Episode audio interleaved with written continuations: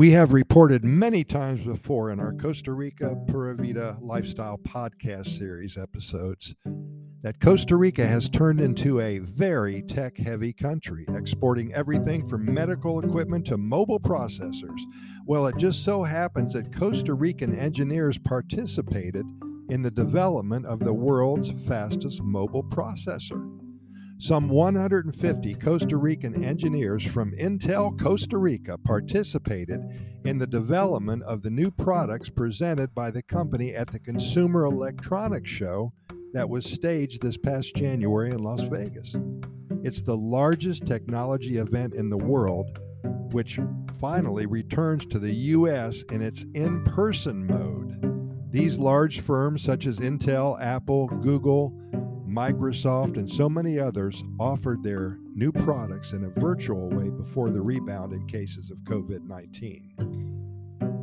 Among them, the Intel Core i9 12900HK. For you nerds, I'm going to repeat that.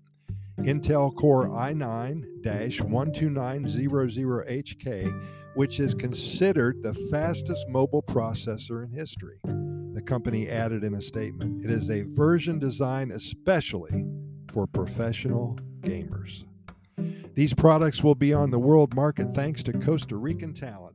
This is because a group of engineers participated in the design of the hardware. They also were involved in the building software solutions, which are used by OEMs to design and validate their products. From the plant that Intel has in La Ribera de Belén Heredia the so called life cycle of each of the ideas that the company develops in technology innovation is carried out concept, feasibility, execution, production, and post production. These five steps are the basis for the creation of technology processors, which can take years to produce.